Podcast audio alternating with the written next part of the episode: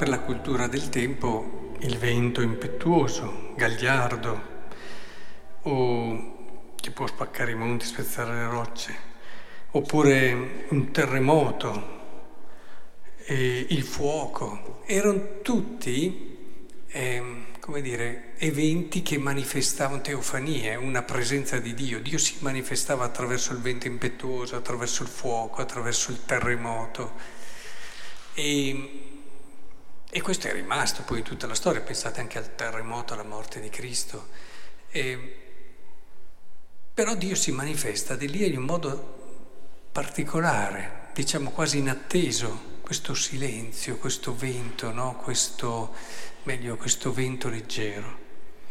E la grandezza di Elia è che essendo unito a Dio sa riconoscere quando c'è Dio, al di là degli stereotipi al di là di quello che è il luogo comune. E questo è il grande passaggio dell'uomo di Dio, cioè riconoscere Dio al di là di tutte le cose e gli schemi precostituiti. Ci sono persone che eh, seguono sempre determinate logiche, determinati schemi e dicono ah sì, qui va bene, qui non va bene, qui... Invece la capacità di riconoscere come Dio è libero, intanto, molto libero, è la libertà e allo stesso tempo come Dio si manifesta in modi tante volte che non sono secondo gli schemi. E probabilmente a molti di noi è capitato di avere Dio così vicino che in un qualche modo desiderava comunicarci cose vive, vere del suo cuore e noi troppo orientati alle cose canoniche, chiamiamole così, non ce ne siamo accorti non ce ne siamo accorti. Addirittura possiamo aver pensato che eppure Dio speravo che si facesse un po' più vivo, presente, ed era lì di fianco a noi.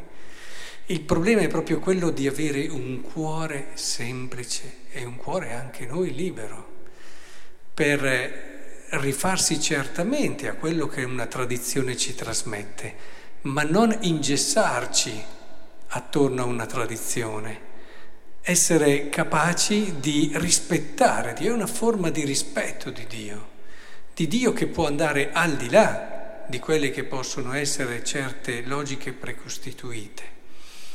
Io direi che la maggior parte delle manifestazioni di Dio sono uscite dalle logiche, come diciamo, eh, canoniche. E i santi avevano questo, avevano un cuore libero, un cuore semplice e l'hanno saputo riconoscere. Quindi il primo augurio che vi faccio, abbiate un cuore libero e semplice. E vedrete che vi accorgerete di una presenza di Dio nella vostra vita impressionante. Un Dio che, perché la grossa tentazione è che quando noi ci leghiamo a certi schemi, siamo noi che ci confezioniamo alla presenza di Dio, no? e diciamo ah Dio è così vicino a me, ma siamo solo noi che stiamo facendo tutto questo gioco interiore, psicologico, nel quale eh, andando secondo certi nostri schemi e aspettative logiche ci costruiamo la presenza di Dio nella nostra vita. E questo succede anche nelle relazioni, ahimè. Cioè, noi siamo contenti quando la relazione va secondo tutti quelli che sono i nostri cani e le nostre aspettative, secondo noi la relazione sta andando bene ma non c'è abbastanza ascolto, attenzione a quella che può essere l'esigenza, il bisogno reale dell'altro, che magari non è secondo le nostre logiche, poi arrivano le sorprese. No? Eh, nel caso di Dio, chiaramente questo è un esempio analogico con i suoi limiti, però nel caso di Dio ci deve essere questa libertà, è fondamentale. E allora vi accorgete del vero Dio, non quello che ci siamo confezionati noi, anche con le nostre ore di preghiera, che ci siamo confezionati noi con quello che è un po' il nostro modo di pensare.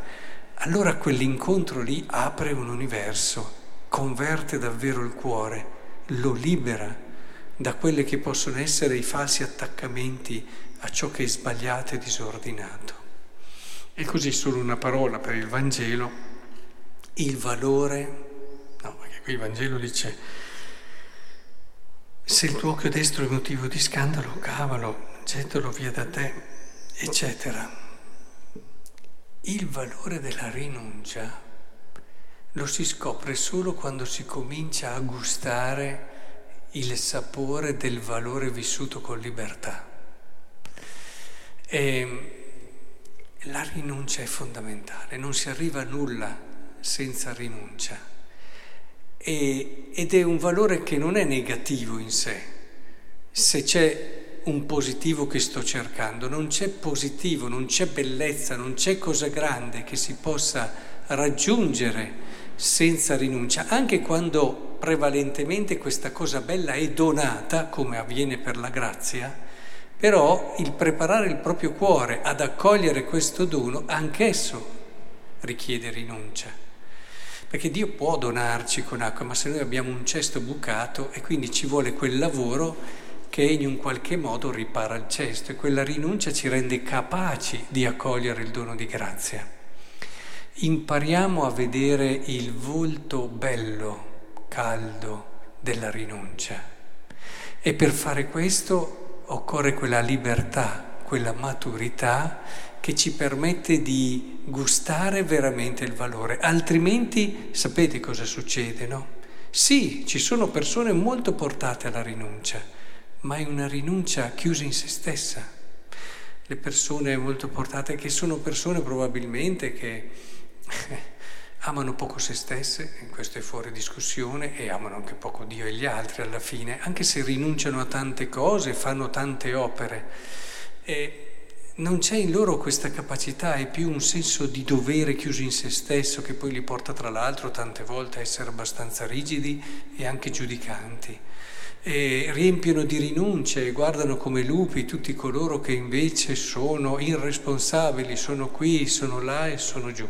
Ecco, io vorrei che invece imparassimo il, la rinuncia secondo il Vangelo, una rinuncia che può arrivare anche al dare la vita, qui non scherza mica Gesù a livello di rinunce, ma eh, che però ti dà il gusto positivo, no? Avete sentito la prima cosa che ha detto? Avete inteso che fu detto non commetterai adulterio, ma io vi dico chiunque guarda una donna per desiderarla, questa non è un'esagerazione. Questo è farti capire come devi vivere i comandamenti. Cogli l'animo, cogli nello spirito, non limitarti, ah io non ho fatto... Sì, ma che senso c'è dietro a quel comandamento lì? eh, a quel non andare con un'altra donna. C'è un custodire il cuore per mantenerlo davvero libero e capace di donarsi totalmente alla tua donna o in generale a quello che è la tua scelta e così via. E allora non fermarti come fanno quelli che sono invece più moralisti, si fermano alle regole che vivono, come dicevamo prima, le rinunce in modo sbagliato. Non fermarti, bene, io ho fatto questo, io non ho lavorato la domenica, io non ho fatto questo, io, non ho, pregato, io ho pregato e ho fatto i miei doveri. Cioè, vai a cuore. C'è un Dio che non vede l'ora di farti conoscere l'amore, che non vede l'ora di farti capire quanto sei bello e amato Beh, allora apriglielo questo benedetto cuore e lascia che ti entri, ti porta via tutta la vita bene, come ti porta via la vita una storia d'amore.